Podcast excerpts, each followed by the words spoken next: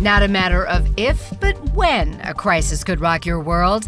I'm Roshini Rajkumar, crisis strategist, licensed attorney, and host of The Crisis Files. In each case file, we explore a real world crisis or a multidimensional issue. My crisis squad and I are here to find solutions. We also bring you perspective from others who can increase our understanding about a crisis. In the case file I call Vets Are Us, we look at a crisis facing veterans on multiple fronts. And as this case file drops on Memorial Day, we wanted to bring in someone who knows about vets. Darrel German is the Minnesota Regional President for Huntington National Bank. He has 30 years' experience in the banking industry. Aside of him, many people may not know his military service. Darrel recently retired from the U.S. Army Reserve with the rank of colonel. He's a Bronze Star nominee and veteran of the Iraq War. Darrel, please share a little background about your military career. I started my career at the tender age of 17. It was a means for an end for me to navigate college. My mother was a single parent. My father actually died at my tender age of two. He was 45. And ironically enough, he was a World War II veteran. Probably along the lines we're finding out now was probably post traumatic stress disorder, given that he had a massive heart attack. So, as I approached my mom about how I'm going to navigate college, funding, and whatnot, the Army Reserves presented that opportunity for me. I was what we call split option. I did basic training first, did a semester of college, and then followed by my learning my actual skill in the military. That summer, I was away at Fort Jackson, South Carolina, learning my job. And our drill sergeant marched us over to these real nice buildings. It was like a clubhouse with tennis courts, pool, and the like.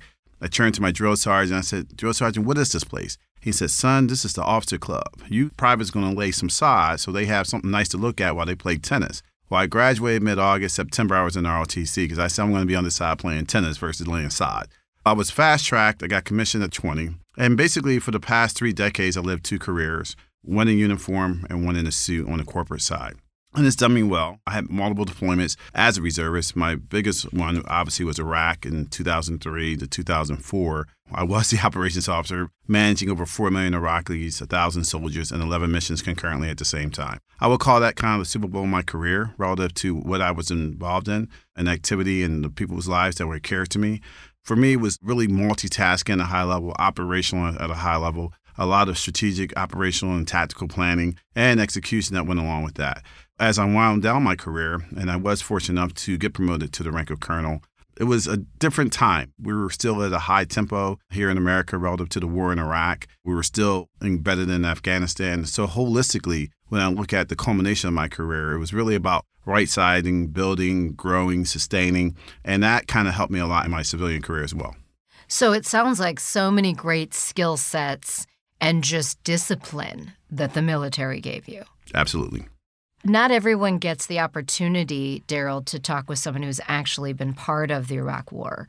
And there's been so much written, talked about, you know, it's been politicized. But as someone who's really on the ground, you know, what is your memory of being part of such an historic event for the world, really, but definitely for the United States? My job in military is civil affairs, and really, which is about caring for people, really strategically building new communities, new countries helping to transition a new government in. So we have a very robust mission as a civil affairs officer. And having the ability to affect positive change kind of leans into what I do every day. It helps me lean into what I do here now. A lot of parity there. What I take away from that, although it was drudgery of war, the positive impacts that we left on people while we were there. And it's a happy balance. And when I look at some of the soldiers and settlers and Marines and the like, we all work together. And it kind of is a band of brothers and sisters who are really there to do something positive. Forget all the other negative that comes along with that. But I think there's a sense of pride and dedication that we all walk away with. I can only imagine. Thank you for your service. All right, I need to share some staggering facts with you. A study published in the National Library of Medicine found 13.5% of deployed and non deployed veterans of the Iraq and Afghanistan wars screened positive for PTSD, post traumatic stress disorder. Other studies found higher rates, and up to a half a million U.S. troops who served in those wars over the past 13 years were diagnosed with PTSD. The study also found PTSD can lead to anxiety, depression, and substance abuse. I know that you suffer with PTSD. Take us inside that for people who don't understand PTSD. First of all, we have to look at this more broadly. It's not about just PTSD, but about mental illness and taking the stigma away from that. Recently, we had an event at the office, and one of our military BRG members felt a little ashamed that he had PTSD. And I said, Don't feel ashamed, I have it too. So, to give him a sense of ease and comfort to go after his care. I think as we become more of a progressive country around mental illness, PTSD is just one of those different indicators that people have out there. For myself, obviously, when you're in a combat environment and you're going back and forth relative to hearing different noises, sounds, and everything else, I have the yips. If I hear fireworks, it kind of draws you back to a time and place that you didn't want to be, and it, it was kind of dire. And also, if you kind of walk in my personal space, my first reaction is to immediately defend. So it's things that are entrenched in you that you don't realize that you have, and it's a result of PTSD. What is some of the therapy, treatment, or resources that you and other vets can look for, seek out, are offered for PTSD? There's a number of different services out there for veterans through the VA system. Obviously, there's counseling that the VA supports. You can actually engage a private counselor. You have to do that. I think each veteran's case is different. Mine is pretty much, you know, find my quiet time, my moments that are good for me. My outlet is golf. It's a time where I can let my mind just wander off and really kind of level set and give me mental balance.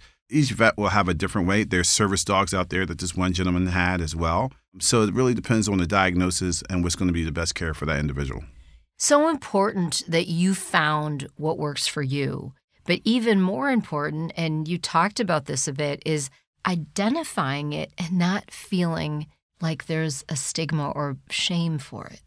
Well, I think a lot of veterans and this one individual I was coaching saying, Well, I feel good every day I wake up. I feel somewhat normal. And somewhat is not good enough. There's only 1% of Americans that really volunteer, and I'm part of the all volunteer army. So I wasn't drafted. Therefore, you owe yourself and your family the right to seek out benefits through the VA.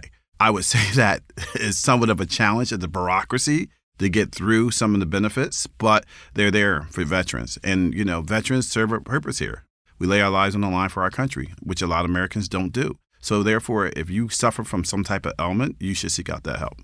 And, you know, as comfortable as you want to respond to this, do you feel like there's been growth in our nation when it comes to the government supporting people supporting? I mean we hear horror stories about the vietnam war and how veterans really weren't supported that well.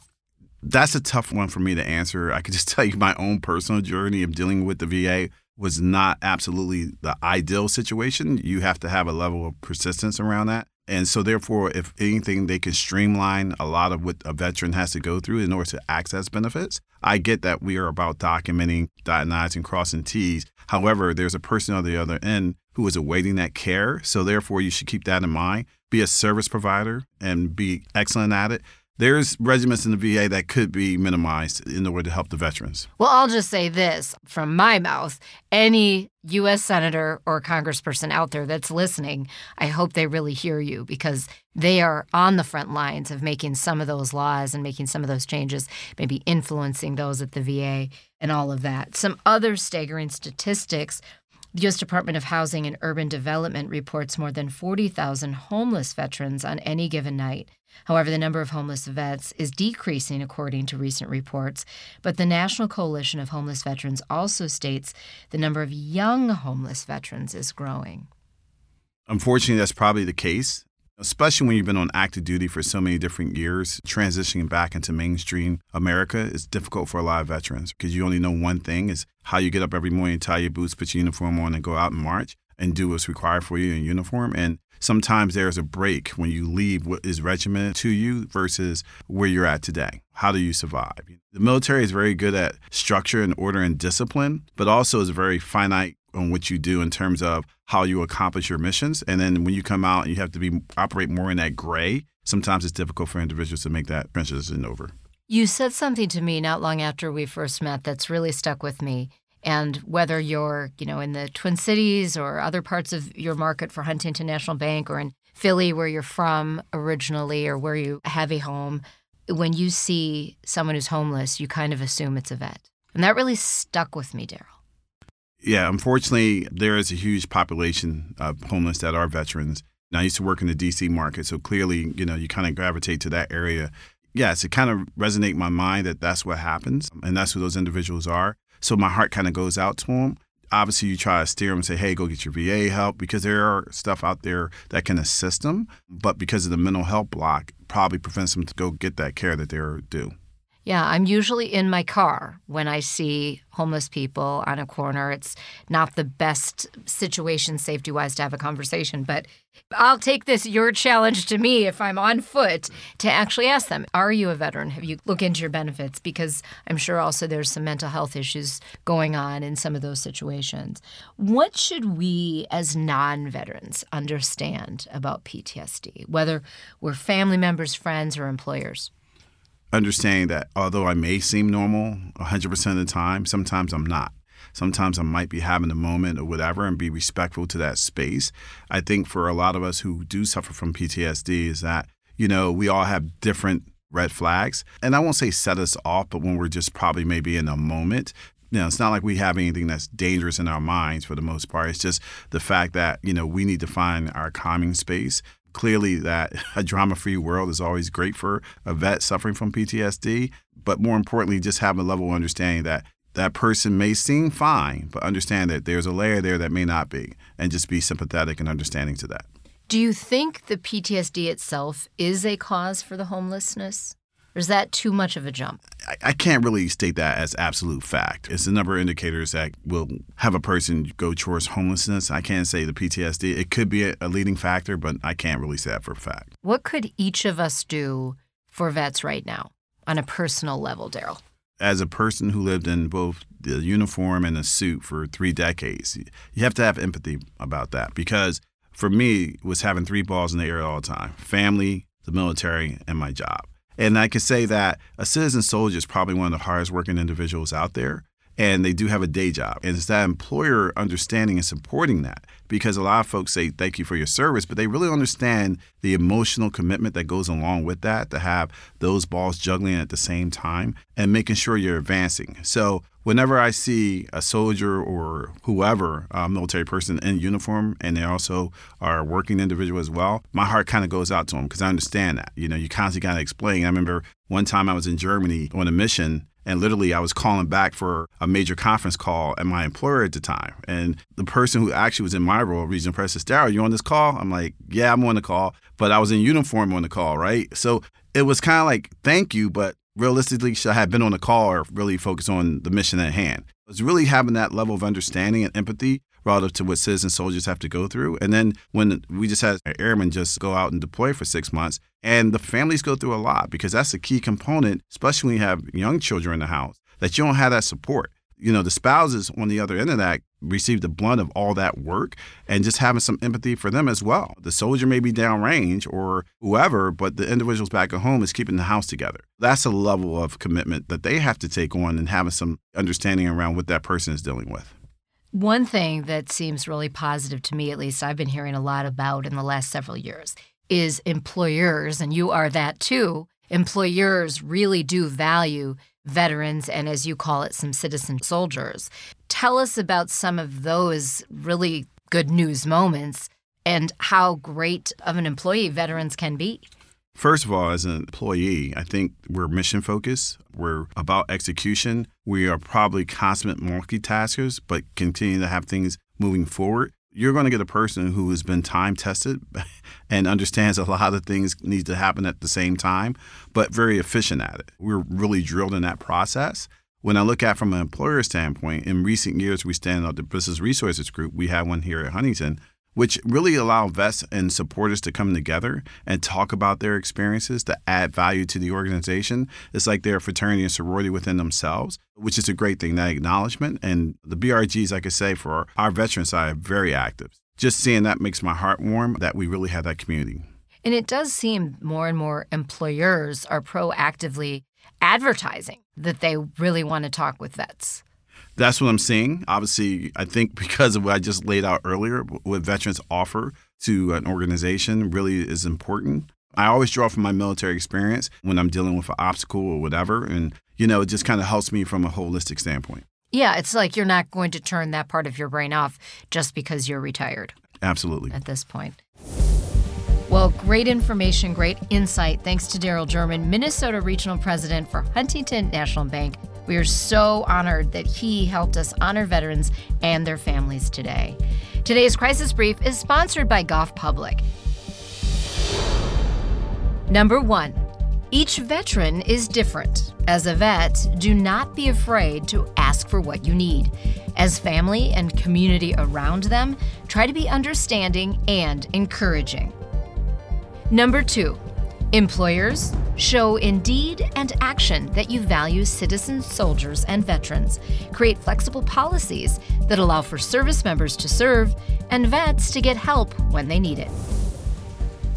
Number three, Get involved. There are many ways to volunteer time or donate money to veterans' causes and homelessness in general.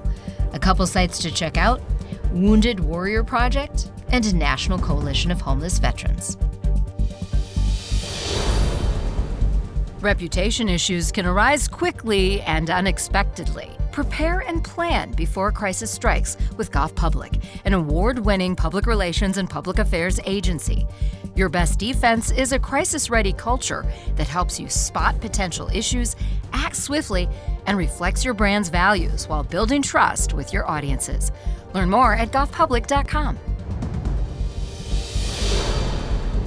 Thank you to our podcast producer, Kim Inslee, and audio engineer, Tom Hambleton. Catch up on all case files at thecrisisfiles.com for the show archive, plus special videos. Subscribe to our YouTube page on thecrisisfiles.com. Follow us on Instagram, Twitter, and YouTube at The Crisis Files.